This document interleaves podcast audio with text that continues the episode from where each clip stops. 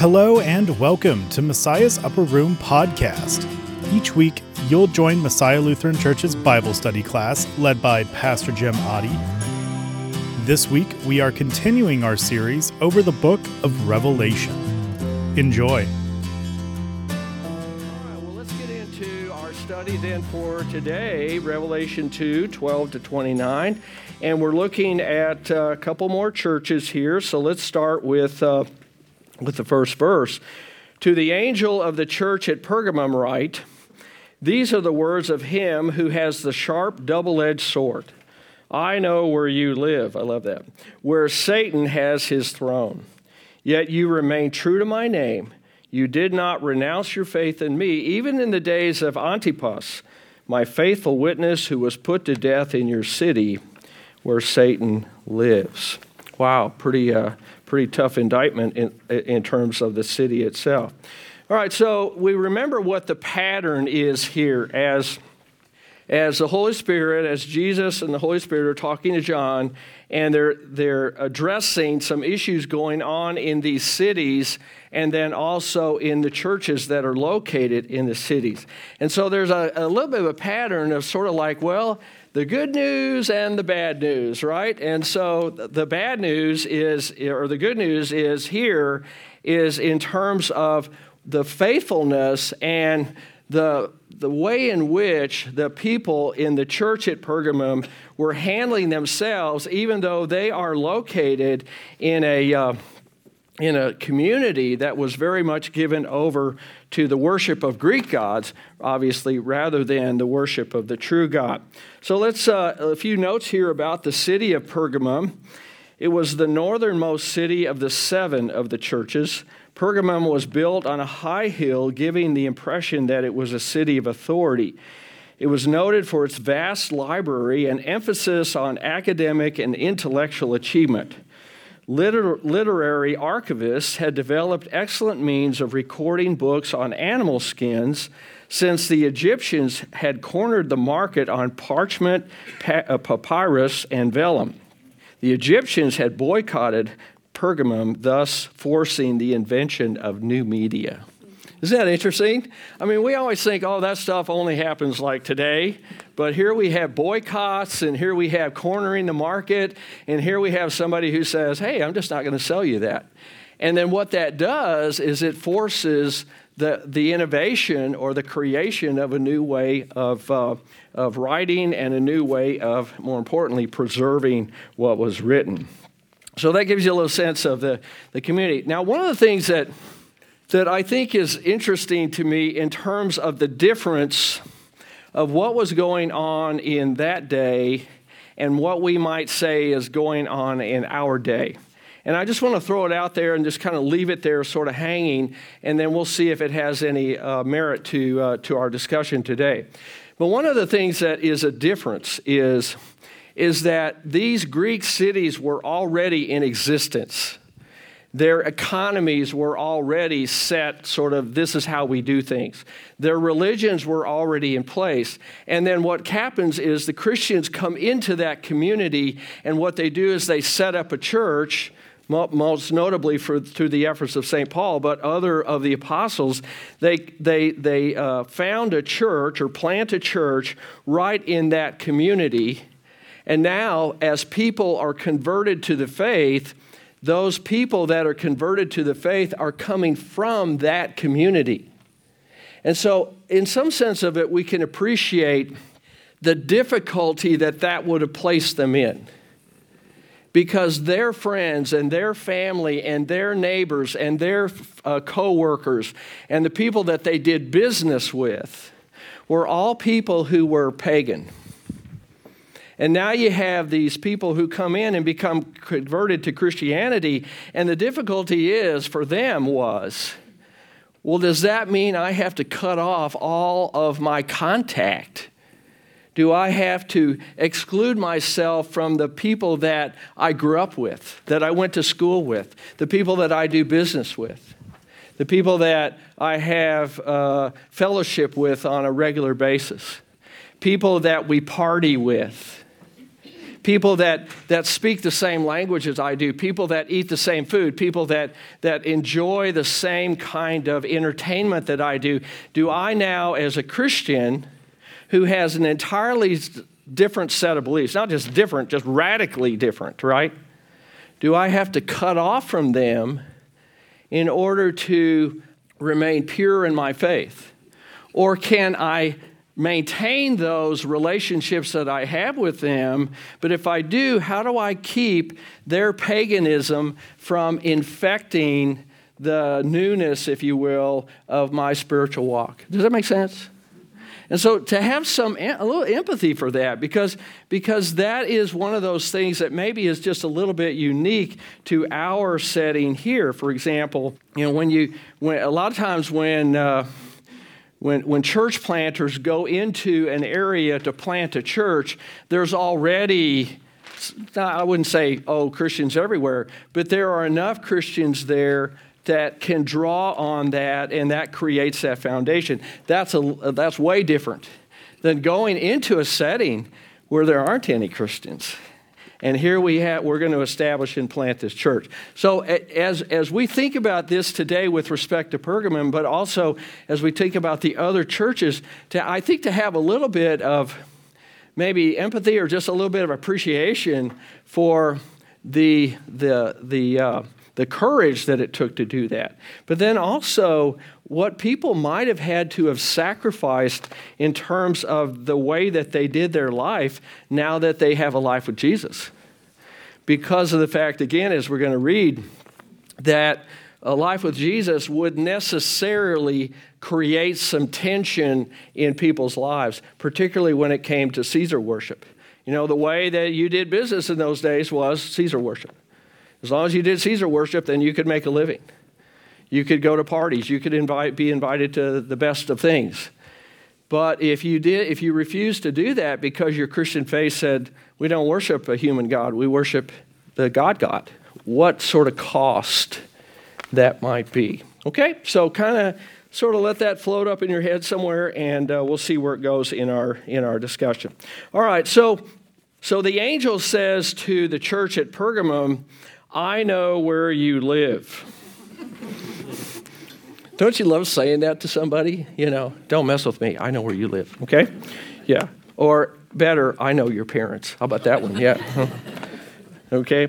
Where Satan has his throne. Pergamum considered itself the custodian and defender of the Greek way of life and its worship of idols. So one of the things we want to understand is that there was not so much a separation of church and state, or ch- or uh, or state and economy, or church and economy. In other words, the idea was was that if you're one, you're the if you're a Greek, you worship the Greek gods. That was just a given, right? And so again, see, the idea that, that Christians are going to come into that and, and start to talk about the idea that, um, I, yes, I am Greek, but I'm not worshiping the Greek gods, that would just be like, oh my gosh, what, what, are you, what are you trying to do to us? Caesar worship was strictly enforced there, and the Christians then were harassed and persecuted and under constant pressure to give in to the community's norms of life. That we can relate to. Because that's exactly what's going on in our world and much in our society today. That the, the drumbeat is, is that you Christians or you believers are, and then that's fill in the blank with all the adjectives that go with that. There's a constant, like Chinese water drippage, right? That torture of just drip, drip, drip, drip, drip. And if if we're not on top of our game, so to speak, if we're not uh, cognizant of that, right, it's just easy over time to start to do what? To start to kind of give in to your morals, to give in to your beliefs, to give in to uh, the, the fact that the Word speaks very clearly about many things that people today say the Word is irrelevant about. You know, social issues and, and moral uh, morality and things like that. So that's what was going on as well for this uh, young church. So he says, these are the words of him who has the sharp double-edged sword. You would have covered that last week. Now, I know it's a lot to ask for me to ask you if you remember something from last week, okay? I know, it's a lot to ask. But but there have been other times in uh, when that double-edged sword idea is talked about. So what does that mean, the double-edged sword? What's he talking about? The word. Yeah, very good. Oh, gold star, right? Okay. But what does that mean, a double-edged sword? In what way is the word a double-edged sword? What does a double-edged sword do? Cuts both ways. All right? That's what it does. All right? All right. So how is the word, in what way does the word cut both ways? Oh, the great Lutheran answer. I love it. Awesome. All right. It does. All right. So in what way does the sword as the law, what does it do? It cuts to the heart, right? Cuts to the heart. So what does the law do? What's its purpose? Now we got confirmation one oh one. Now, now I'm asking you to go way back in your long-term memory, which for some people is more accurate than short-term memory. So um, what is, uh, what's the three purposes of the law? Show us our need. Show us our need of a Savior by doing what? Showing us our sin. Yeah. So if you think you don't have sin, just start working through the commandments and you'll find one that applies to you. Right? Namely, the first one. How about that one? Okay, all right, so it shows us our sin, and then therefore, when we realize that we're sinners, then we realize what? That we're in need of salvation, of a Savior. Okay, so that's the first use of the law. What's the second use of the law? Or another use of the law? As a curve, it acts as a curve to keep us straight. On the straight and narrow, right? Just like a curb on the street. Have you noticed that some curbs are taller than others? Some are like that, and they don't work so good. So it kind of depends on the you know speed of the vehicle and the nature of the curve, that sort of thing. But that's the it's a curve. So it kind of says, here's where the boundaries are. Here's where the lines are. And yeah, you might cross the line, you might cross the boundary, but by golly, you're going to know where that line was. Okay? Again, in our world today, the lines are blurry. The world will say, you know what? Everybody gets to decide what's truth in their own mind. Everybody gets to decide what's right and wrong in their own mind. And anybody that tries to tell them otherwise is being controlling. Right? That's what the world says. And there's a lot of people that buy into that because who likes to be controlled? Right? Nobody. But the curve is still there. Yes, and I like how you pointed at me when you said that. Just, you know, that was very good. That was a very, that was a very, like... very teachable moment right there. Yeah. No, I love that. That's excellent. But you, because you did it with a smile, and so then I wasn't sure what you meant, you know. That was very, very tricky. All right. And then what's the third one? Third use of the law. Mirror. Hmm? No, well, the mirror is the show me my sin kind of thing. I look in the mirror, and what do I see? Even though I try to fake it out all the time, right? Okay. The third use of the law, somewhat controversial in Lutheran circles, but um, I was taught this, is uh, that it acts as a guide for Christians to know what does the Christian life consist of. Okay, so I could go through the commandments and I could say, okay, uh, one through ten, this is what a God-pleasing life looks like. This is what a life looks like that, that when you're already saved uh, and you want to live a life that is reflective of that, then this is what you do. So what do you do? You worship God, and you don't curse and swear, and you remember the Sabbath, and you honor your parents, and you honor your parents, and then um, doesn't mean you obey them. It just means you honor them. We we do distinguish between the two when you're over twenty-one, and then you don't kill, you don't steal, you be faithful in your marriage, you don't you don't covet. I mean, you think about it really as a guide. If we would all just kind of do those things as a guide, I think that we could say that our relationships would be much better, and uh, the world might be better, okay? But that's the idea of it. So so doing the law doesn't save you. The third use of the law is that you're already saved. You already have salvation, but you wanted to live it out every day, okay? That's what that is. So, so the double-edged sword is that the law on the one hand, uh, or, or the word on the one hand, convicts us of our need for a Savior. All right? That's what it does. And then on the other hand, what the Word also does is gives to us that reassurance and that relief that through Christ uh, and what He did for us uh, in life, death, and resurrection, that that is our salvation. That is um, the joy that we have. So it cuts both ways. That's the idea of it. Okay? Great. I knew, uh, Richard, that you covered that last week, but I just wanted to um, hit that again. All right, so he says, he's he what he does is he commends them. So that's that's the pattern here.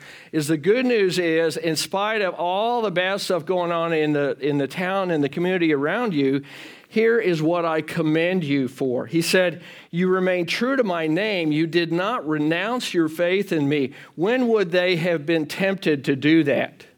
To renounce their faith in Jesus alone is when that was put before them that they have to say what? Caesar's Lord. That's right. Yeah. And to some degree, in some of these communities, it wasn't that big a deal. I mean, really, when you think about it, isn't that a little bit of the compromise of faith that we're sometimes tempted to say? Is that we just say, well, okay, Caesar's Lord. And then we got it out of the way, and now I can go on with my life, and I can do what I knew, make a, make a living, and send my kids to the best school, and I can do all those things because I just said these words that really actually don't mean anything. I mean, really? I mean, couldn't I just say, Caesar's Lord, with my hands tied behind my back? Couldn't I just do that? And that would be okay? Because after all, in my heart, I know that Jesus is Lord. And okay, if the government's making me say Caesar's Lord, okay, isn't why? What, what's the big deal? So the question is, what is the big deal? Or are we just making it a big deal? You're not a witness that way. If you're to others, if you're say it out loud that you're going to worship Caesar, then you're not a witness to those that hear it. True, but couldn't they just like get over it? Because, you know. Well, and also you're speaking, and I've often thought of this, like if someone were to uh, torture my children, and maybe I could resist, but if they torture my children, am I going to say out loud, I re- reject Jesus? So they'll quit. But then in thinking, okay, in my heart, Jesus knows that that's a lie, that I really believe in him, right, and I'm not rejecting him. Right. But Jesus doesn't expect us to do that, I know. Does he? He expects us to go through persecution or whatever it takes, but don't reject out loud. Is that correct? I mean, I can't say it out loud, or even if it's in my heart that I believe. Right. And what you're saying is worship Caesar, but I really don't believe that. And I'm really not going to do that. And also witness, as I said, and this a witness to other people around you. Do you see me kind of backing up as you say that? No, and I'm not. No, no. So, so this was one of the real um, realities of life in that in that era, and I think that for a lot of people in the world today, that is the reality of Christianity. Not, I mean, we sort of get annoyed at what we call persecution here, but nobody's threatening our lives. In other countries, there are pastors, Christian pastors, being thrown into prison, you know, in different uh, countries where Christianity is not um, appreciated. And it's seen as a threat. So we'll just throw this guy in prison because he's leading other people to Christ. That doesn't stop the message from going out, but it puts a real risk on it. So one of the things that the Bible does do, in the New Testament in particular, it's not that it's providing an out. What it is, is it's providing a comfort for people who would be in the situation of the the dire threat that somebody's going to put a sword or something, a noose around your kid's neck. And in that moment, that person is going to be required to renounce his faith in Jesus in order to save the life of their kid. And what happens in those situations is that the person may say the words but not really believe it, or may even be thinking, what a terrible position to be put in for the sake of Jesus. I will give my life for Jesus. I don't know that I want to give the life of my kid for Jesus, okay? And so the, there's a there's a teaching in the in the New Testament in particular that sometimes gets misunderstood, but it's the teaching or the doctrine of predestination. That where this idea that, that Jesus says, I know who my own are, and I've known that since before the creation of the world. So even if you falter in the moment of death, or that death could occur because of your faith, even if you, you feel the weakest that you ever felt, and you thought, oh my gosh, if my salvation is dependent on how strong I feel my faith is in that moment, forget it, right? That's where the doctrine of predestination steps in, and Jesus says, you know, I've known that you are mine ever since the beginning, and even if you falter in that moment, that does not stop me from loving you, forgiving you, and taking you home to be with me. So some people would say, oh, well, then that's our out.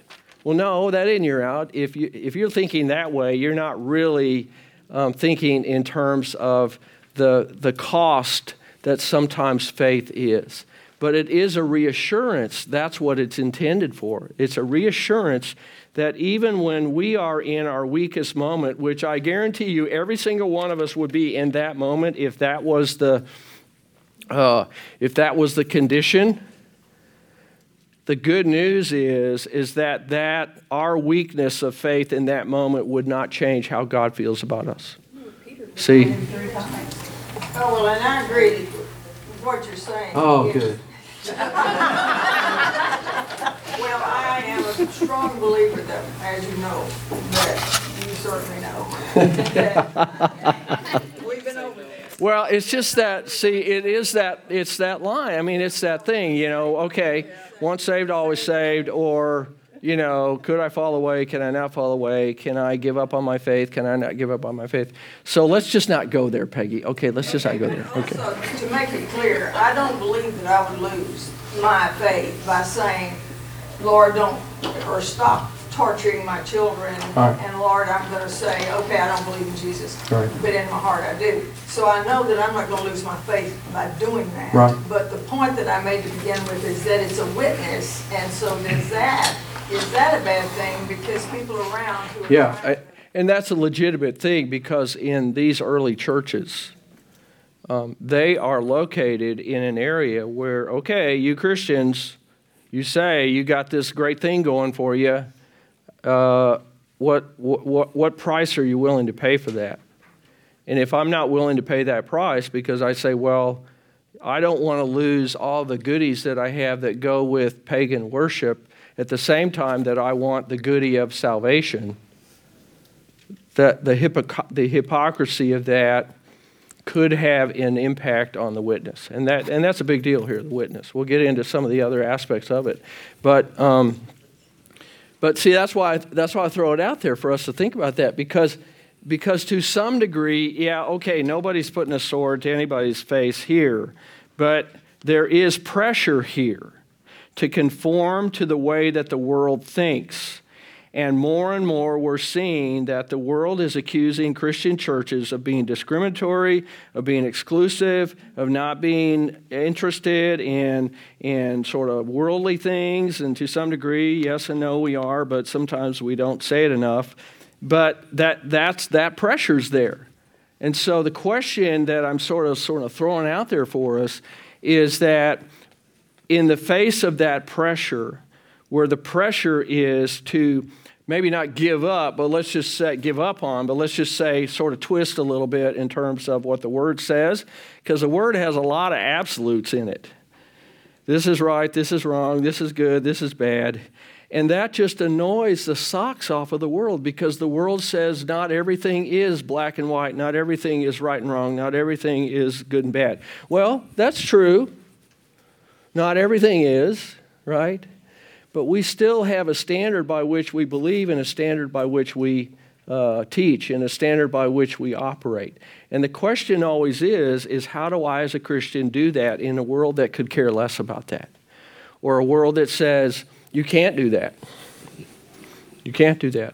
Some of us are, I'm thinking of teachers, I'm thinking of counselors, I'm thinking of other people that are licensed by the state to do certain things. There are certain things we cannot do, certain things we cannot say. And so as the pressure grows to not only be some be in a situation where you're governed by what you cannot say, but you're also governed by people who are saying, and then you have to accept this, or you have to promote that, or you have to embrace this, or you have to uh, support that. That's where it's getting harder and harder to be that Christian, particularly to be a biblically conservative Christian in that profession. That's getting harder and harder to do. And there might be some price tag that goes along with that. So, you know, this is a real thing, okay? This is a real thing. Okay, got a few hands up. Yeah, Glenn. The ultimate sacrifice made ever was when God allowed his own son to die so that we might be saved. Mm-hmm. So when you think of it that way. Yeah, pales in comparison, know, doesn't it? Yeah. Yeah. yeah. You yeah. know, it, that sacrifice was major, but look at the difference it made for the world. The whole world. So we want to keep that in, in, in view, don't we? That why we do what we do is based on what has already been done for us. And and that doesn't get taken away, okay? Um, Jesus talks about that that there could be loss in this life, right? But that doesn't necessarily mean loss in the life to come. I mean, if you remember the gospel reading for this morning, how many of you remember that? I, I, it's a lot to ask, I know, that you would remember an hour ago. Okay. Um, yeah, digging for it already. All right. But, but what does he say? Whoever loves his life in this life will lose it. But whoever hates his life in this life will what? Have it in the life to come. And so we have to keep remembering that, that sometimes we get, and I know I'm guilty of this, we get too enamored with this life. And we think, well, this is all there is. Now, we know that isn't all there is. We know that, hello, in our heads, right?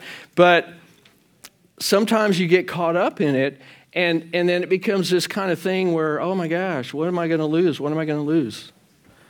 And and that's when we need a little bit of an attitude check. You know, we need a little bit of a, hmm, hmm, hmm, right? And and then we go, okay, wait a minute, I got my head on straight again. Okay? Armin. It, it's a parental instinct. God put it in all parents to, you know, take care of our children. I mean, it's natural. Yeah, take care of children. Give, yeah. We will give our life for our children. Sure. But Christians know that our children are really, ultimately, a gift from God. Yeah. To parents. In other words, the ultimate outcome of our children rests in the hands of God, not us. Right. So right. It's hard because sometimes there's a conflict, as with Abraham and Isaac, but however, it's in God's hands. Yeah. I mean, you love them to death, but don't you want to strangle them from time to time, you know? Yeah, I know, yes. By the way, did everybody notice that Jill Wilmer is here today, you know? She's the mom of a former pastor here. I just thought I'd mention that. How's he doing, by the way? And I'm here. Yeah. Now, let's talk about that little issue there. Why don't we talk about that? Yeah. That's what happens when pastors go on vacation, okay? I know that you all think that we're constantly in church all the time when we're uh, when we're on vacation. So just keep, just keep that thought. That's a good thought. Do what? He's been working. He has twelve baptisms. Oh, fantastic. That's great. Yeah. Well, we knew that he would we knew that he would make a difference there, and we also knew that he would flourish once he got under the protective arm of the pastors here. And that was a good No. That's why I call y'all all the time. Yeah, I know. I know I got this whole string of texts on my phone, you know, from what do I do in this situation? And I'm very loving when I just say, figure it out. You know? I know. I love your son, and I just think he, I think the world of him.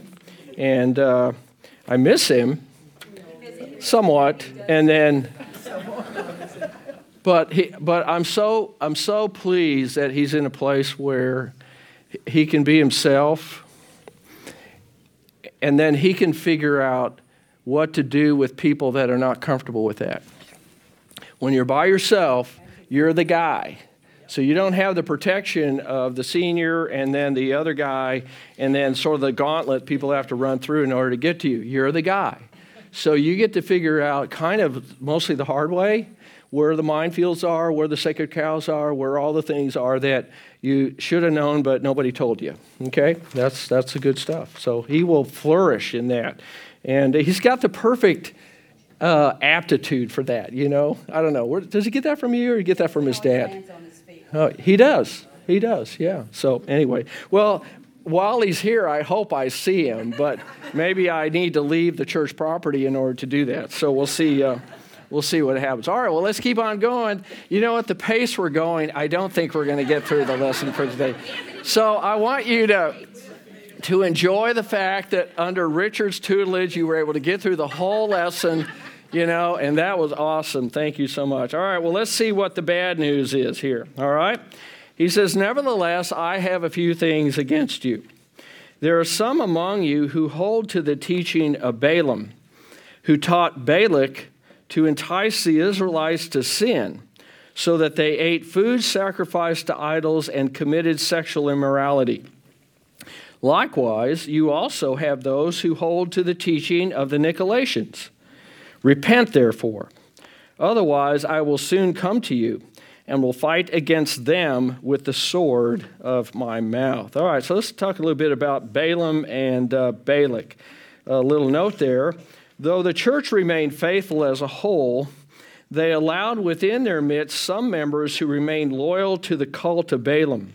Balak was the Old Testament king of Moab, that was a descendant of Lot. He persuaded the prophet Balaam to curse the people of God and then led them to compromise their faith and their morals. And so the way that that, that compromise to, uh, showed up was that was an enticement to sin. Now, it's very interesting the particular sin that is mentioned here, all right?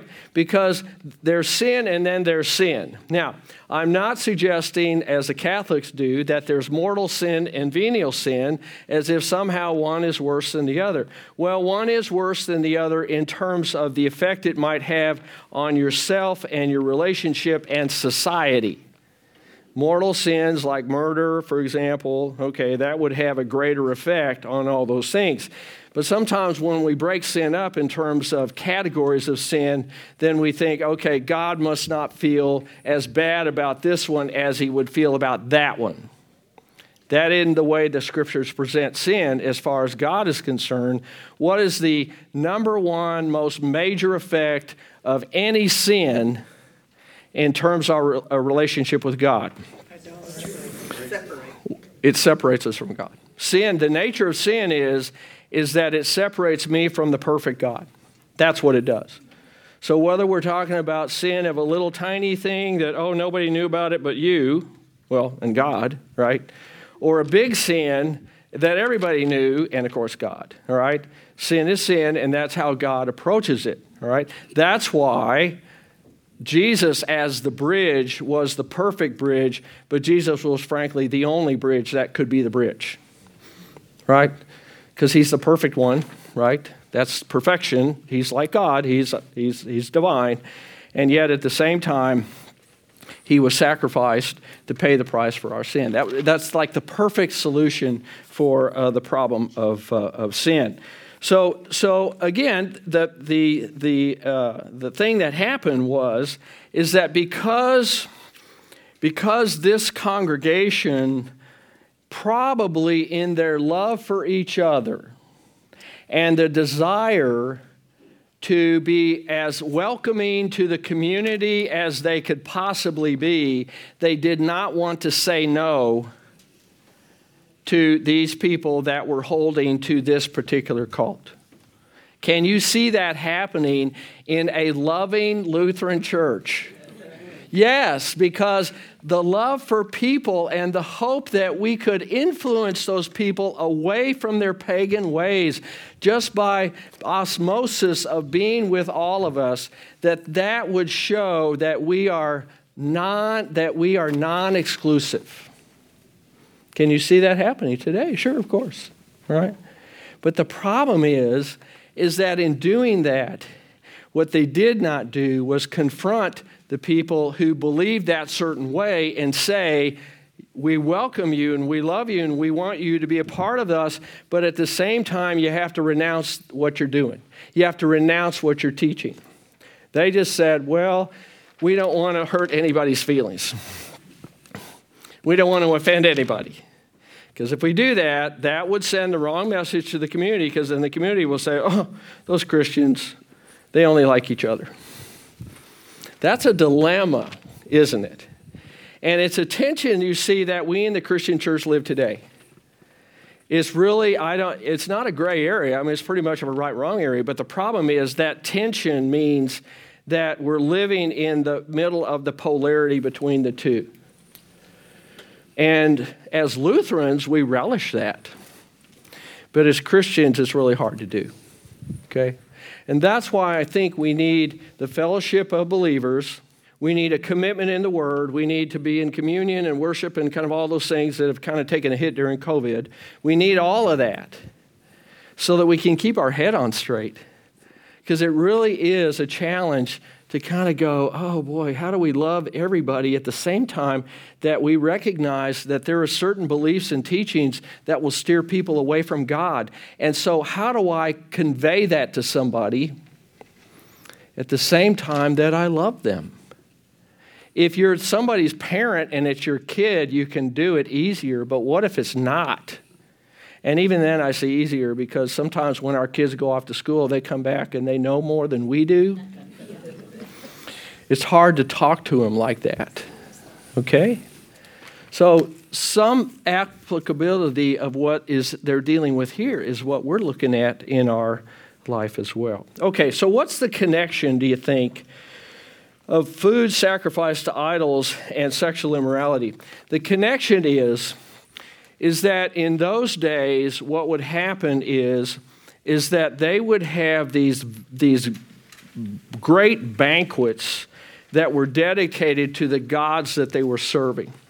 And while they would have these banquets, then they would have all this uh, meat brought in. I'm assuming that it was all kinds of stuff, you know. They probably had brisket, and they probably had, you know, uh, baby backs, you know. They probably had all the good stuff, right? And they bring it all in, and then the, the nature of the dinner was that it was a fellowship meal. So the idea of the fellowship was, is that we are here with each other who worship the same gods, and now we are here praying to those gods, and we are thanking those gods for the bounty of the earth and the enjoyment of this pleasure with uh, and fellowship with each other. And so because there was a lot of eating and drinking that went on in that communal meal, then the meal would end with sex. People having sex with each other. And so the sexual immorality side of it was not only endorsed but it was, and, and, and uh, permitted, it was promoted by the religion of which they were a part. So when Paul talks about eating food that was dedicated to idols, he's not saying, he's not talking about food that was dedicated to idols and then, oh, we had this leftover food, so we took it to the marketplace, and there it's in the marketplace, and then now you can buy it in the marketplace. It wasn't that. It was eating food in the midst of this, and then one thing led to another, and uh, orgies and other kinds of sexual immorality was part of that. Does that make sense? See, and so that's when he says that enticement to sin, that's the particular sin he's talking about. Now, is, does, is the Bible picking and choosing? This is an accusation that is often levied against the Christian church today. Well, you guys are just picking on certain sin. You know, well, what about the sin of greed? What about the sin of gossip? What about those sins? But, oh, gluttony, please don't mention that. I, one of the aspects of my spiritual journey to Phoenix, well, yeah, but I feel convicted right at this moment, is that I gained some weight. Holy mackerel, how did that happen? With all the walking around that we did, must be some of the calories we ingested probably was that, yeah. I'll have to take that up with the committee next year. And or not. Or not, yeah, okay. All right, so so the, so the idea here is that the sin, so when you think in terms of, and, and we ought to do this, when you think in terms of the outward manifestation of the sin, which in this case was eating food sacrificed to idols, which is, again, part of that communal thing, and then sexual immorality. Okay, that was the outward expression of a life that is given over to idolatry. And that's the sin, is idolatry. Because you see what happens when people engage in this, and not just a one-shot deal, but this was how we do our life. What happens is, is that the thing that then becomes the source of satisfaction and the highest good in life is self. It's all about me. And at the end of the day, that's the number one sin, because that's the number one commandment. You shall have no other gods before me. That's why that's the first one, is because that's the number one thing that we have to battle. And so see, this idea of eating food and committing sexual immorality, I mean, that's not good, but that's not the main thing. The main thing is idolatry, and when I give my life over to the other thing, then eventually, God isn't even in the picture. In fact, God gets in the way of this, right? Because he is telling me no to me.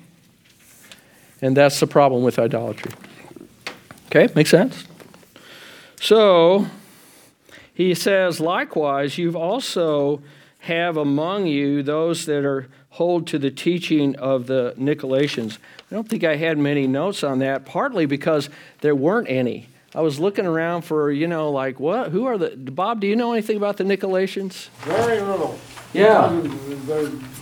yeah. No dictionaries really define it, although the best definition I found was the kind of antinomianism. Yeah. In other words, I can do anything I want to in the human body. That's and, right. Uh, my spiritual body stays pure. So that's what I picked up on as well, and I kind of included that in the notes here a little bit. If you want to look on page two, um, it was a self-serving lifestyle that flowed out of the attitude that said, it's my body, it's my life, I can do what I want.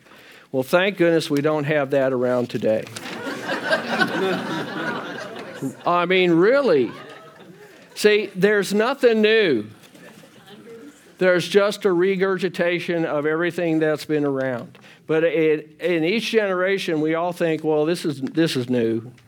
You know, this is unique. This is, and that kind of was, makes it a little bit alluring and, and certainly an enticement, all right? But you see, the idea that I am a master of my own body, okay, now to some degree, yes, like in a minimal way. I get to decide if I'm going to brush every morning and floss every night. I get to decide that. And if I don't, what happens, Max? Then I get to decide where my money goes after insurance pays, right? If I have it, right? It gets to go to, to the dentist. I mean, okay, I got, I got to decide that. So there are some aspects of life where you get to decide, you know, you get to decide how many calories you want to take in, how many calories you have to get rid of, that sort of thing. Okay, but that's not what they're talking about here. When somebody says, I'm the master of my own body, I own it. God has nothing to do with it. And so the biblical approach, and this is where it's counter to the biblical approach, the biblical approach is you're not the owner, you're a steward. So what's the difference between being the owner of something and being a steward of something? And the, the biblical parables in particular in the New Testament are filled with that contrast, where bad things happen in life if you think you're the owner. Okay? Now, bad things happen if you think they're the steward, but it's, it's two different approaches. It's two different philosophies that would guide how you live your life. So what's the difference between being an owner and being a steward? Stewards led by God. Okay, so God, the God part. Okay, what else? Yeah, Marlene. I think when you're a steward of something, you take care of it. Like we should be stewards of the earth mm-hmm. also. Yeah. And take care of the earth. Absolutely. And not pollute it and you know, all that kind of stuff. And then same with our bodies. Mm-hmm. When I got home from my trip, I was so happy that, it, number one, it wasn't zero degrees. I was very happy about that. I still have a few things to fix out of that. But this time of the year, I love digging in the soil. So I pulled away all the leaves, you know, from the flower beds. And then, like this week, I'm getting the shovel out. and I'll be turning this soil over. And then the best of all things. I mean, the cake for me is the shovel, right? But the icing on the cake is when I get to dig into, somebody gave me two big bins of freshly composted horse manure. Oh. I have died and gone to heaven, let me tell you. And there might be a few surprises in there as well, you never know, right? But uh, but I've studied this quite a bit, okay? Uh, for sure, we're not going to get to the end of this, right? Um, is that horse manure has the perfect balance of pH levels that you need. You when it's uh, when it's totally composted, like dry and crumbly, can't even tell that it was horses, as opposed to a cow or something else, all right? Um, is that you don't have to dilute it. You don't have to add anything to it. Just spread it across the top where you have dug up with your shovel. And then, oh my gosh, I go to someplace that sells mulch, and then I put the mulch on top of that. You talk about a spiritual experience. It's almost it's almost like a sacrament for me. That's how it feels. A and M will do a soil sample for free. Do they really? Tell you exactly what you need and don't need in your soil from your I don't need their help. I know I know perfectly. Well, you might need cow food and not horse food. Well, okay, thank you for that point. And if your kid eats. But I got the I got the horse I got the horse stuff for free, so I mean, you know, that was in itself was a pretty good deal.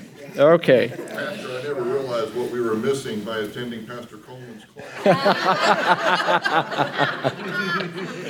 Well, you know, every once in a while I go off on my own little rabbit moment, you know.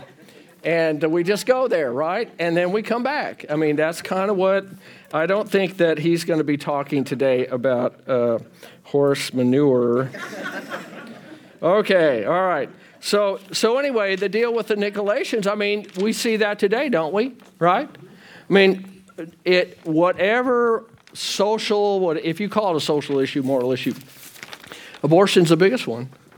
It's my body, I can do what I want. Nobody's going to tell me. Okay, you can feel whatever you feel about abortion on demand as an example, okay? But when it starts to move into that idea that I own myself, God doesn't, that's idolatry, okay? That's what that is. And so what, what Jesus is pointing out here to the church is that you got to stand firm. You can't give in to the pressure of the society that you're around, because if you do, then that's the same as renouncing my name publicly, and then all, from a witness point of view, but also from a faith point of view, is that the more that I compromise on some of those things, eventually it starts to erode my faith in Jesus as the only way to heaven. And there is a correlation, I think, between those that say, well, it's my body, I can do whatever I want, and the idea that Jesus is the only way to heaven. And the correlation is, is that if we're not going to believe on this end, why would we believe on that end? And it becomes a salvation issue.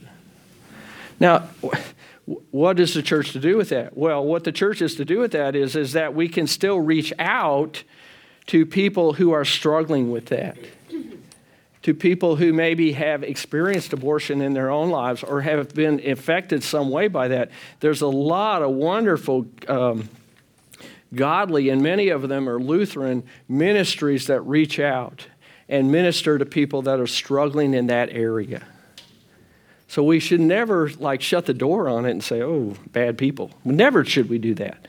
And the church sometimes has a history of treating people poorly in that respect. Okay? But that's not the same as condoning the belief or condoning the idolatry that accompanies that. Okay, are you hearing me say that? Okay, yeah, okay, good. So um, there is something to be said biblically for the significance of the stewardship aspect versus the ownership aspect. And look at First Corinthians six, nineteen to twenty. Do you not know that your bodies are temples of the Holy Spirit, who is in you, whom you have received from God? You are not your own. You were bought at a price.